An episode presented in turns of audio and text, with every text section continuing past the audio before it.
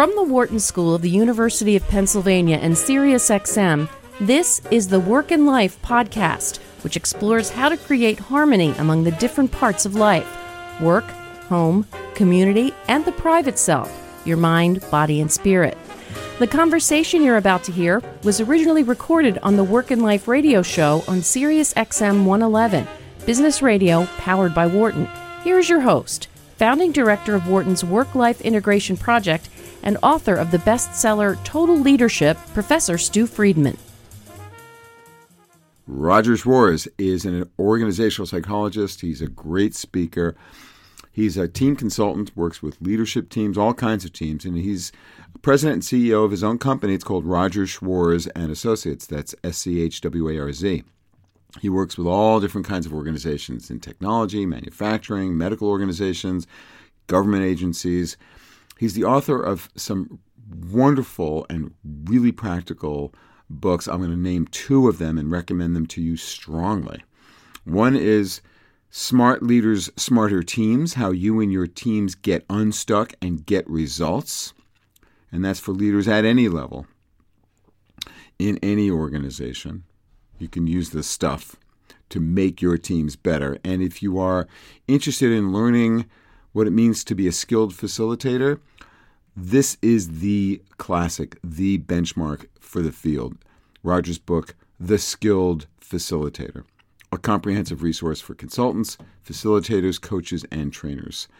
I use Roger's material in my courses on leading teams at the Wharton School. I teach the team's electives for our undergrads, our full time MBA students, and our executive MBA students. Roger's material is central to that work, and it is used all over because it is so practical and values driven. Indeed, underlying all of Roger's work is the premise that to create fundamental and sustainable change, people need to first change, well, not just their behavior, but their mindset. And that's where we begin in this conversation. But we take it further and get to the practical. Indeed, uh, towards the end of the conversation, Roger works with somebody who called into the radio show and illustrates the power of his ideas and tools. Roger is the uh, former tenured professor at the University of North Carolina at Chapel Hill. He holds a PhD in organizational psychology from the University of Michigan, which is where he and I met and became friends well over three decades ago. Uh, and he also has a master's of education from Harvard University. All right, get set to listen, learn, and be transformed by the wisdom, the great ideas of Roger Schwarz on how to lead effective teams, how to build more effective relationships in all parts of life to improve your performance, not just at work and in your teams, but in all the different relationships that matter to you.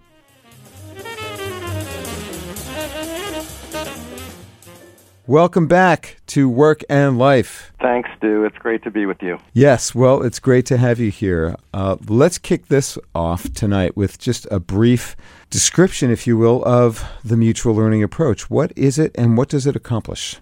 Simply put, Stew, the mutual learning approach is a way to think that is a set of values and assumptions that you use to think, your mindset, that really guide and inform how you act and that get you three kinds of results.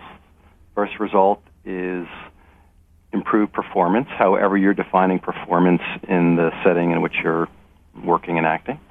Second result is working relationships, improve working relationships with whoever you're working with.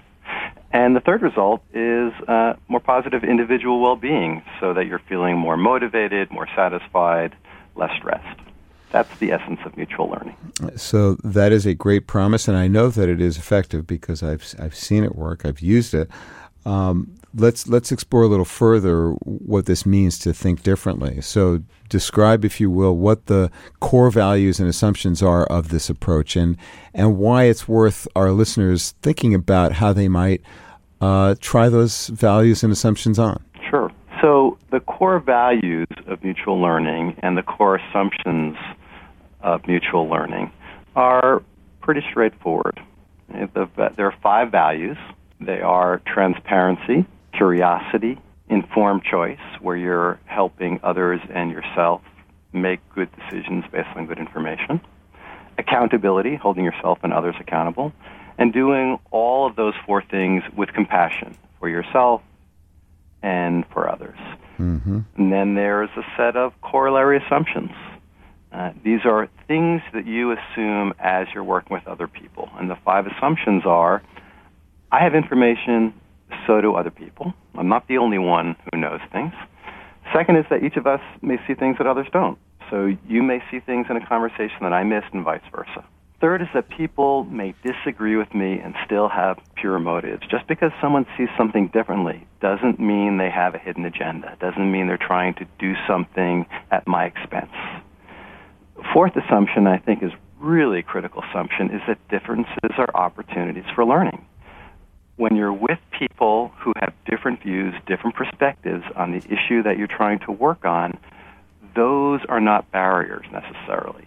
They are opportunities for figuring out what do other people know, how can we take what other people know and what I know and integrate it into a way that we can not only work better together, but get a better product, a better service, whatever it is. And the last assumption is that I may be contributing to the problem. In other words, uh, when you're in a conversation, when you're in a meeting, and things aren't going like you would like them to go, which all of us have had uh, experience with if we've been in the workplace or even before we got in the workplace. If you're having that feeling, it's not going well, mutual learning says look inside. Don't just look outside.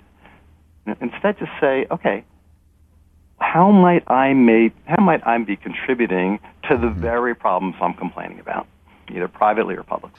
So that's the essence of mutual learning, uh, and it's, it's pretty simple. Uh, it's pretty intuitive. It's just a lot harder to do yes. than it sounds like. And, yes. Well, it, it, all does make sense, of course, and it is in the um, the execution, if you will, or the, the bringing to life in in one's everyday uh, relationships. Uh, that it is sometimes challenging, uh, particularly with people who we feel are trying to hurt us in some way, or or who are in you know fundamental disagreement.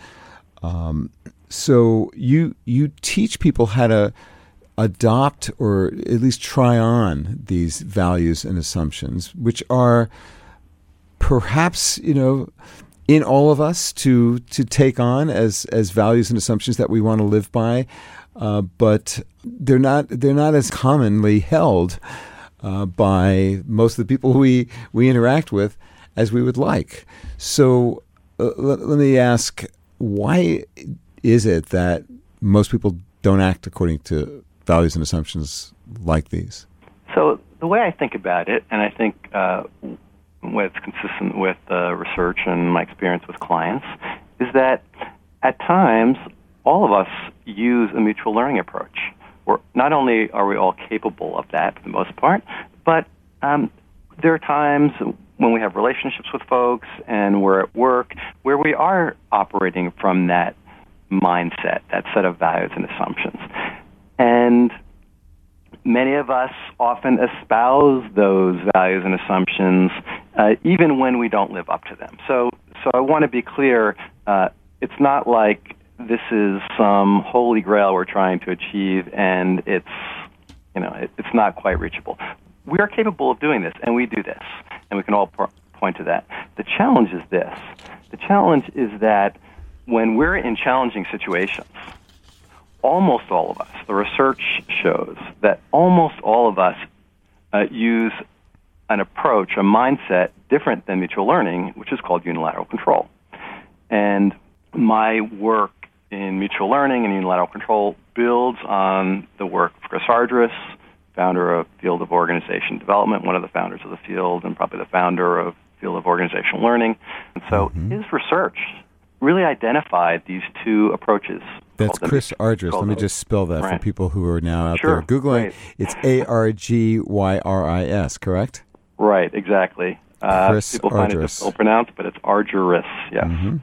Uh, and so Chris referred to these unilateral control as model one and mutual learning as model two.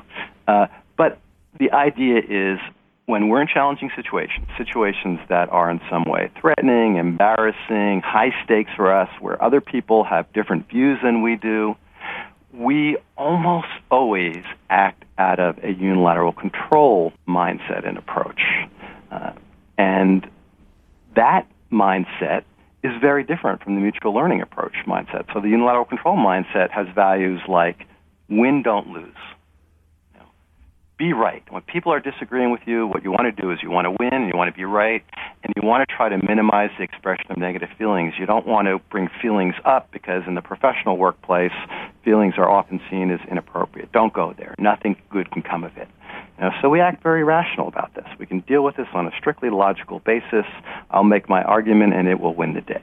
So those are the values we operate from. And then we have a set of assumptions very different from mutual learning. So the assumptions are things like, I understand the situation, and if you disagree with me, it's because you don't understand it. Mm-hmm. And therefore, you're either right. too stupid or just wrong. Exactly right, and therefore I'm right and you're wrong. Right. Mm-hmm. So the beautiful thing about uh, unilateral controlling approach is that uh, the only way you can really show me that you understand is to agree with me. Right. Now you get it, Stew. You agree with mm-hmm. me. Uh, and then the the piece about motives is I've got pure motives, and if you disagree with me, your motives are suspect. I don't know what you're trying to do, but it's probably not a good thing. And therefore, whatever my feelings are toward you and whatever I, my behaviors are to you are justified because I am just doing what I need to do given that you're not being a rational, mm-hmm. productive person in this conversation. And finally, I'm not contributing to the problem. Right. It's so I have you. to beat you into submission, basically, so that you you, yeah, you see that things or, in the exactly, correct way. Or exactly, and and we all use this unilateral control approach, whether we have the most power in the room, no power in the room, somewhere in between. Okay, and that leads to the opposite of the results we're trying to get, even as we are hunkered down in the unilateral control. And what do you mean by that? Because uh, well, uh, shouldn't we just be arguing it out so that the best idea wins, Roger? If I can be devil's advocate here. You know, it's it, that's an interesting approach. The problem is, um, if you're a really good arguer and you're working with people who have really good ideas but aren't nearly as articulate as about their ideas as you are, mm-hmm. not as compelling, then the best idea doesn't win but the best person who can articulate it wins. And furthermore, often it's not the best idea that makes the difference. It is the ideas of people who have different perspectives that is better than any one idea, mm-hmm. and we mm-hmm. lose that when that happens.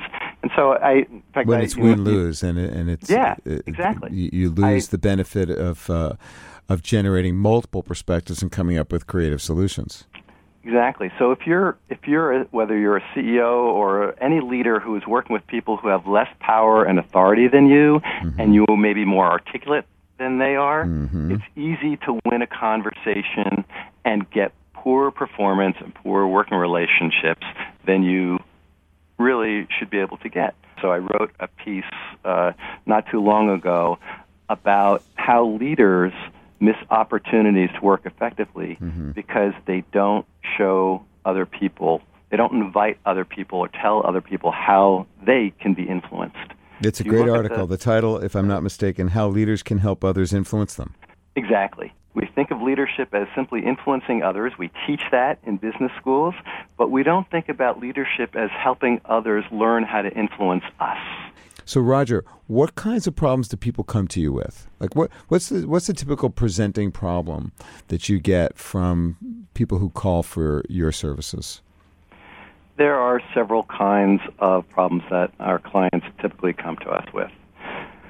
One is a team focused problem, which is we have a team it's a high stakes team either because it's a very senior leadership team or because it is a team that's doing something that is critical and central to the mission of the organization and they are not getting the performance they need, the results that they need, or their working relationships are undermining their performance, or in some cases, mm-hmm. uh, the individual well-being is so poor that um, people don't want to be part of that team anymore. Mm-hmm. And so mm-hmm. then the question becomes, how do we take a team that's already uh, focused and help them learn to think differently and work differently with each other to get the results they're not getting. That's one scenario.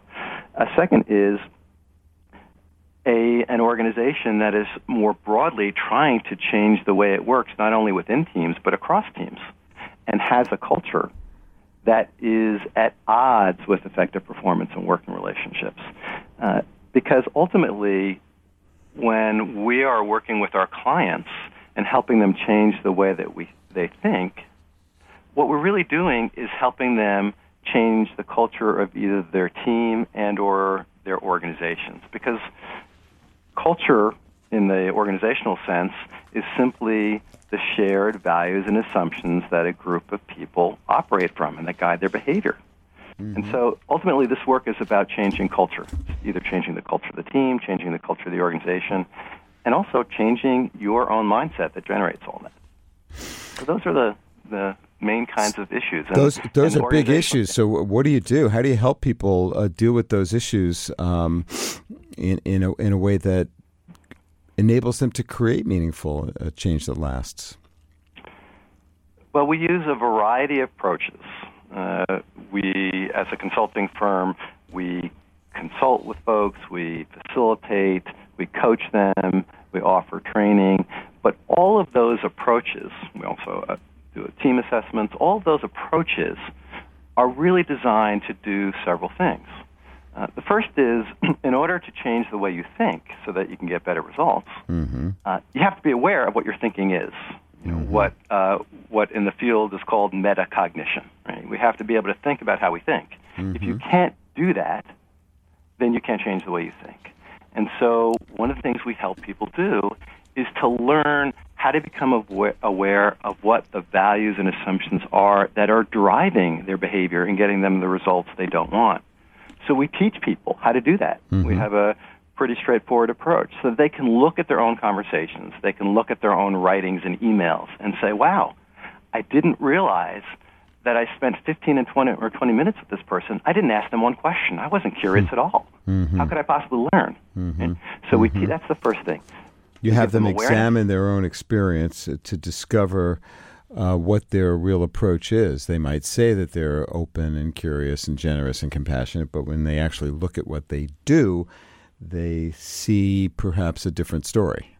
Exactly. And and the way that we do that I think is important because yeah. in our work we are always having our clients use their own cases, their own data, mm-hmm. their own mm-hmm. examples of mm-hmm. conversations to analyze.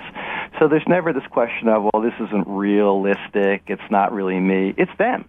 They mm-hmm. bring this, these things to, the, to us. We help them learn how to look at them.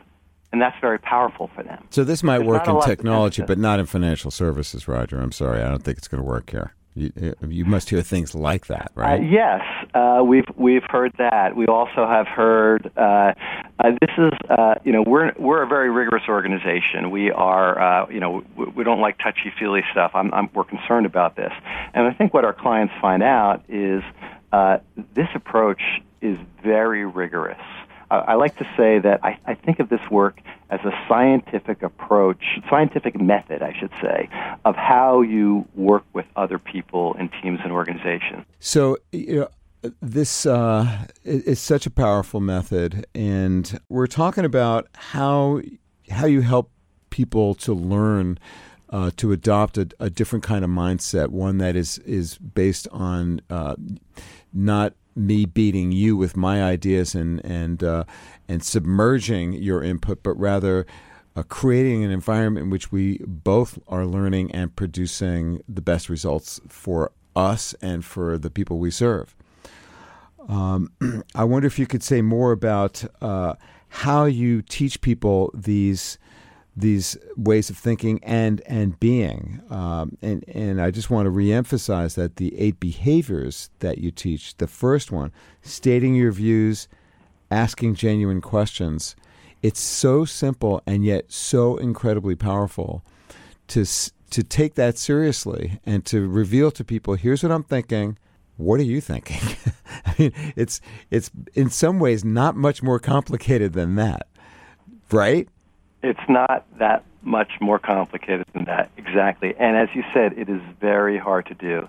I often uh, tell our clients if you're in a meeting and you're either bored or you don't really have anything you need to do, take out a piece of paper Yeah. and divide it into three columns. The first column says statement. The second column says questions. The third column says statement and questions. And then every time someone talks, just put a little mark in one of the columns and see what you have at the end of the meeting. Hmm. And you will find almost all the time that by far the column with the most marks is the one that says just state views because we're really good at learning how to state our views. Mm-hmm. And so meetings look like a series of monologues. One person says something, another person says something else, a third person says something. And sometimes these comments aren't even related. And meetings, at least effective meetings ostensibly, are supposed to be about solving problems and making decisions, which means the comments need to relate to each other. And there's a very simple way to do that. You state your view, and as you said, you then stop, put a period there, and you say, uh, you know, what problems do you see with what I'm suggesting? Anyone seeing any of this differently? Is there something I hadn't thought of? Through well crafted, powerful questions, really genuine questions, you begin to develop a conversation, a dialogue. And mm-hmm. that's really the power of conversation and teams. You know, it all starts with that. And the, the other thing I would add to that is, in addition to stating your views and asking genuine questions, as you state your view, you explain your reasoning. Why am I mm-hmm. saying this? Mm-hmm. You know, then people understand what I'm thinking, and when I ask a question, I begin to understand what they're thinking, and what that gives you is a pool of common information, Yep. which is the basis, it's the foundation for all effective problem solving and decision making. I mean, it's about information sharing. That's, I mean, if you're Exactly. interdependent, you're trying to do something together, you've got to be sharing information. And most of the problems in teams has to, have to do with, or a good chunk of them have to do with information not being shared.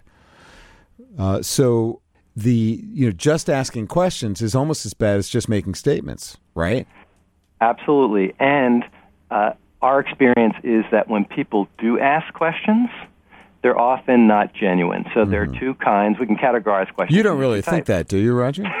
That's exactly a, great example. Thank you for that, Stew. I, I know that was uh, designed and sarcastic, so Yes. thank you.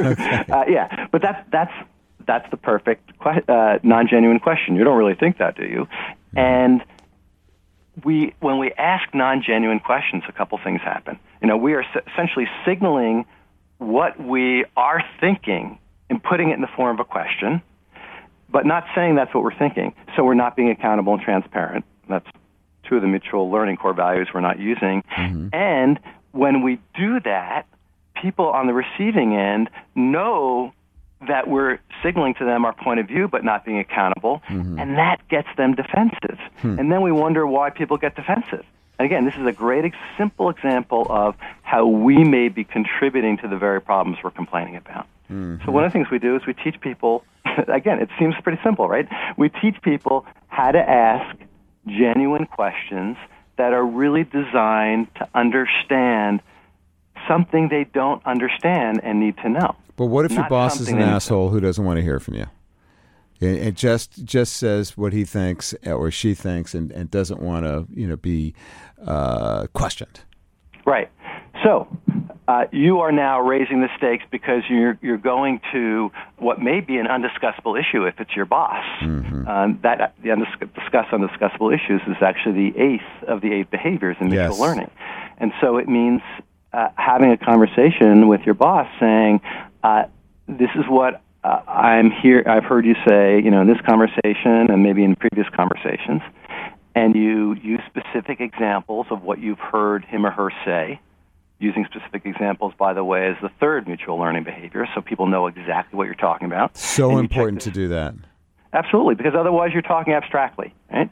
So you say, I, you know, I, I heard you say this and this. Did I get that right? The person says, yeah. So you can say, so I'm thinking when you say that you may not want to hear my views on the topic. Is that right? Hmm. Okay? And you have to say that. That's an inference you're making, right? That's mm-hmm. the sixth behavior. You want to test out your inference. That's not a The truth. inference there being, I'm thinking that you may not want to hear it. Right. Unless, unless the person says to you, Stew, I don't want to hear what you have to say. Mm-hmm. I mean, mm-hmm. if they say that, that's not an inference. That's data. Mm-hmm. But most of the time, people don't say that. Mm-hmm. And so we make up a story about what it means. So we make have to check story. out those stories. Mm-hmm. The right? stories in our heads. Exactly. That lead us to, to places that might not be real. Exactly, and least, that's another way we contribute to the problem. At least, at least connected to, to, to, to the conversation. We have an email from Julie from Cinnaminson who writes, uh, this just came in, I'm a new manager. I get what you're saying, but how do you, as the one in charge, moderate a meeting where you ask people to state their views and a discussion starts? I feel like that could get overwhelming and confusing. Roger, what do you have to say to Julie? The first thing I would say, Julie, is it's really important to be clear about the purpose of the meeting. Mm-hmm. If the purpose of the meeting is to have a discussion that leads to solving a problem, making a decision, taking advantage of an opportunity, mm-hmm. then you want discussion.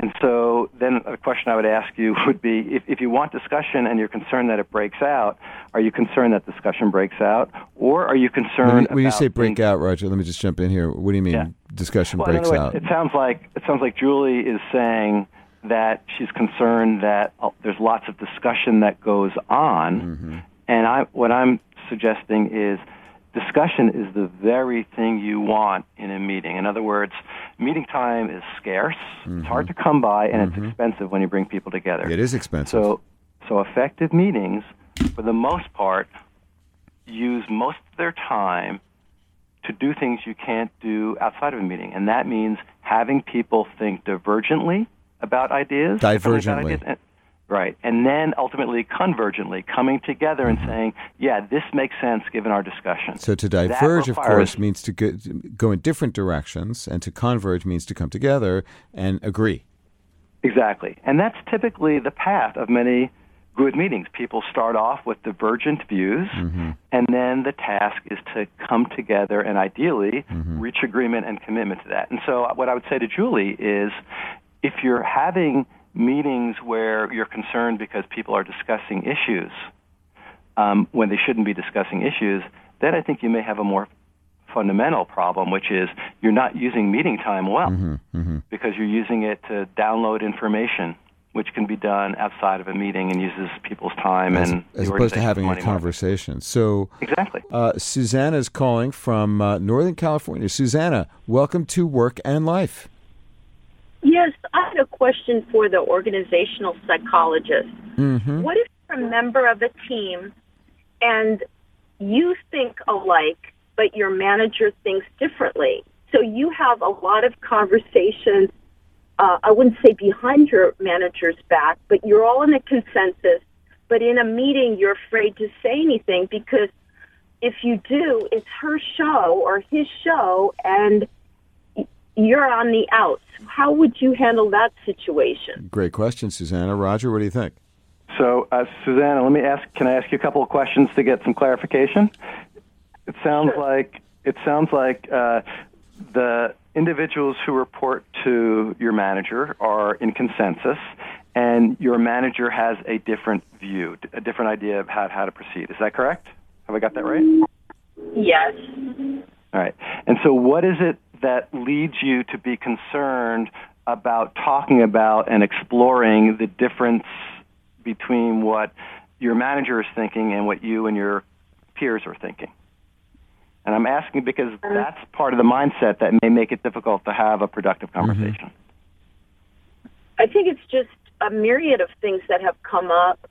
Um, I raised some questions and I was held out, held over after the meeting uh, before a jury of my peers, and I they were asked if what I asked was an attack on one of the team members, and I thought it was just a very generalized question, and then I was judged, so I I'm not asking questions anymore.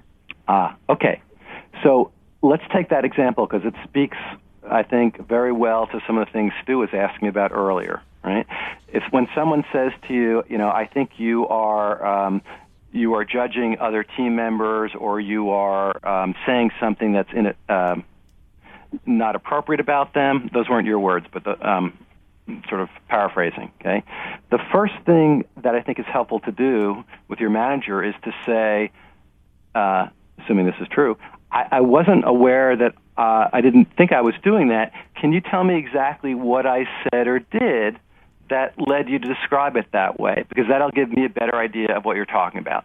That is an example of using specific examples and agreeing on what important words mean, and it comes from the mindset of being curious. Right? Susanna? Well, in this case, I asked the the person who she thought I attacked, and she's like, "I didn't have a problem with your question." Mm-hmm. Right. And I went to my manager, and she's like, "Well, I had a problem with the question." Well, huh, I mean, I don't know. You can't win, and I've just decided that it's not worth. Well, so here's It's their show. It's a manager's show. So, so that so here's an example where uh, I think what you're pointing out well is who you ask questions to becomes really critical, because the person who was concerned about you was your manager, right? And the person who had the the data, I mean, the, your manager thought, well, I thought that was not appropriate, even though the person who you were speaking about thought it was fine. We have a saying in mutual learning, which is a saying from another field of systems thinking, which says you get the system in the room and you solve the problem where the information is. That, you know, we would deal with by saying, let's get the three of us together for two minutes in conversation, and you, manager, share what your concern was, and then we'll see uh, whether the person who I was talking about also had a concern, and then we can see where we go from there, which is what a Yeah, joint design thank looks like. what do you what do you think, Yeah. Susanna? Do you think you could I do think that? That's awesome. I, I appreciate the advice. I'll take that if this should come up again, but I doubt it will because I'm not going to raise my hand. It's not worth it. Are you, Roger? Is there something Yeah, else you want to ask about? Yeah, so here's here is how teams begin to reduce their effectiveness in their working relationships, which is you had an experience with your manager, it didn't go well. He or she was saying, you know, something to you that you thought wasn't valid, and you didn't come to an agreement about that, Mm-hmm. and it wasn't resolved, so you've got this unproductive conflict. And you are now, and I'm gonna I'm gonna make an inference about you, and you can tell me whether I'm right or wrong. I'm checking it out with you, Susanna. So now it looks like you have some story about your manager about how she it's a it's a woman, right? Yeah. How she she is not open to your ideas, and therefore you will you will not be sharing them as openly as you have in the past. Is that is that a fair description of, of how you're thinking about this? Yes, that is a fair description. So in mutual learning, there's this idea of accountability to ourselves and others, and this idea of leading from every chair.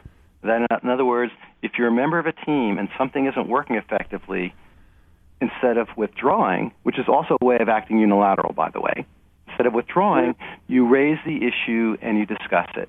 And so here's uh, a really important moment for you, potentially, in the life of your relationship in that team to talk with your manager and others about what had happened, to be curious about how they were seeing it and how you were seeing it, and to figure out how do we create a situation in the future where people have uh, differences about what we're seeing going on. We can talk about that openly and productively because, and this is something you could share as part of your reasoning, because I want to be a good participant in this team. I think I have the good ideas. I'm thinking that you have me on this team because you see me as being valuable. If that's not the case, we have a larger conversation. But assuming that that is true, um, then let's figure out how we can work together so our differences actually end up being an asset rather than a liability. And so, what your your your question is a great one because it describes what many people on teams experience. All and the they time. Use that experience yeah, all the time, right? And they use that experience to make inferences about their manager or other people, and then that leads them to act in ways that they themselves don't want to act. Mm-hmm. Right? Yeah, And then my sense, your Susanna. individual well-being suffers, and that's Right. also not good. What do you think about what I'm saying? Well, I think it's, uh, uh, you know, you're an organizational psychologist. Obviously, you see that because that's good advice.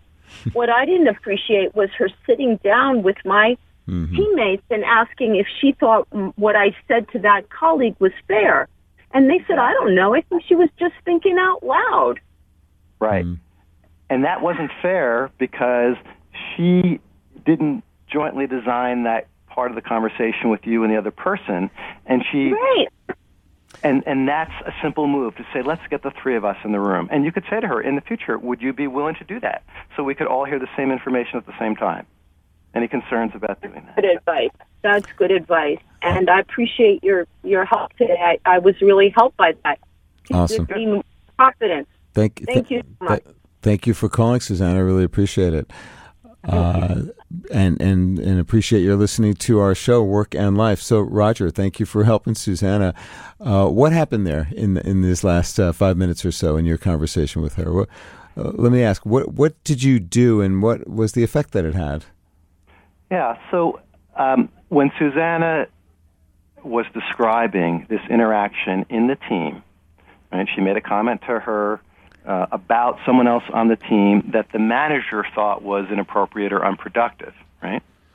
And then the manager talked to Susanna and didn't talk to Susanna with the other person, right? And it turned out the other person had no concern.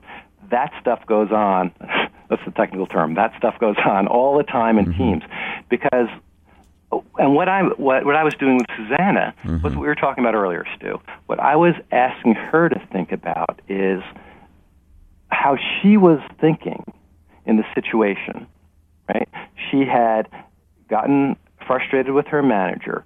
She had made um, she had basically thought to herself, you know, I understand the situation. The situation is that my manager doesn't want me to do something, not only then, but in the future and then made a decision on her own how she was going to respond, mm-hmm. which is I'm going to withdraw. Right. Okay? So that's an action she's going to take based upon a story that she's told herself that she hasn't tested out for its validity, and that is a very common thing. And so I'm what I'm so destructive in so many yeah. levels. Exactly for her, for because, the team.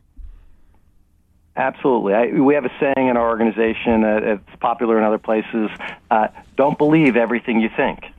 Mm-hmm just because you think it doesn't mean it's true. And so mm. part of this is to help her realize, oh, so yeah, I was thinking this, but I didn't say this to her, so I wasn't being transparent. So mm-hmm. that's my contribution, which is not being transparent and not also not asking her as my boss to be accountable to me and this other team member. Yeah, but this takes courage, does it not, Roger?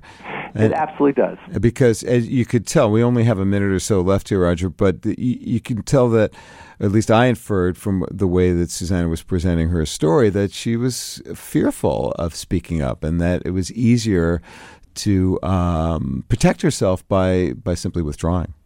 Absolutely, and that's where the undiscussable issues come in, which is if you're fearful about saying something that you think is would be helpful to talk about, then the first thing you say is, "I want to talk to you, and I also want to let you know I'm concerned about talking about this because I don't know whether mm-hmm. you're going to let me do this or whether I'm going to pay a price." Mm-hmm. So uh, that requires some courage there too, though, to be vulnerable to enough to, and and courageous enough to say, "I'm not sure how this is going to go. I'm I'm I'm concerned. I'm anxious." To, to reveal true. that thinking and those feelings is is uh, in in many ways countercultural in many organizations. It is, and also people have a good reason to be anxious because many of them haven't developed the skill set to really have the conversation mm-hmm. productively or the mindset that would drive that skill set. Yes. And that's what the, this work is about. Roger, thank you so much for joining me again on the show. It's been a pleasure and uh, always learning from you. Really appreciate it. Thanks for having me. Same thing here, Stew.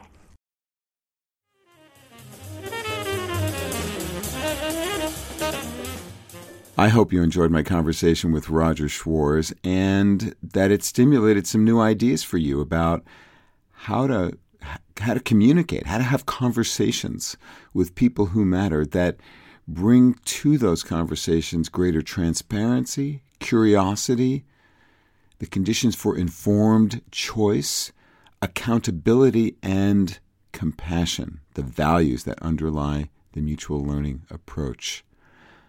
So here is a challenge for you, an invitation. Why not try to have a conversation sometime in the next few days with someone, perhaps on one of your teams, could be somebody outside of work, um, an important relationship where what you try to do is enact the first of the eight key behaviors in the mutual learning approach that Roger Schwarz has so helpfully described, illustrated, and taught. And that first behavior is state your views and ask genuine questions. So you say what you think or what you've observed, and then you genuinely inquire. Here's what I think. What do you think? Here's what I've seen. What am I missing? What do you see that I don't see? That is the heart of it. And just trying that out, it's a very powerful method of building trust, of generating new information that helps two people or more in teams get to the information that they need to solve problems together, create new solutions, uh, uh, make better decisions, and to build their relationships. Any change in the world that you want to make starts starts with you and how you think, and bringing that to life through these behaviors can be a helpful way to start to really change your thinking and to try to adopt the mutual learning approach. So you may want to try that on, see how it fits, and start with just that very simple action state your views and ask genuine questions. So you're not just saying what you think, leaving it at that. You're not just asking questions and leaving it at that. You're doing both. Give it a shot. Let me know how it goes. I'd love to hear from you. You can write friedman at wharton.upenn.edu or contact me via Twitter at Stew Friedman. Thanks for listening to this episode of Work and Life. This conversation was originally recorded on my weekly radio show on Sirius XM 111, Business Radio powered by Wharton. Tune in for live broadcasts of Work and Life on Tuesdays at 7 p.m. Eastern. For more about today's guest and about previous guests, check out our blog at workandlifepodcast.com. Join the conversation by tweeting at Stew Friedman.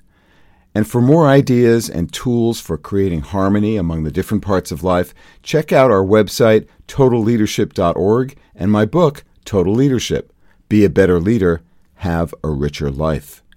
If you like this podcast, please subscribe and share it with your friends, family, and coworkers.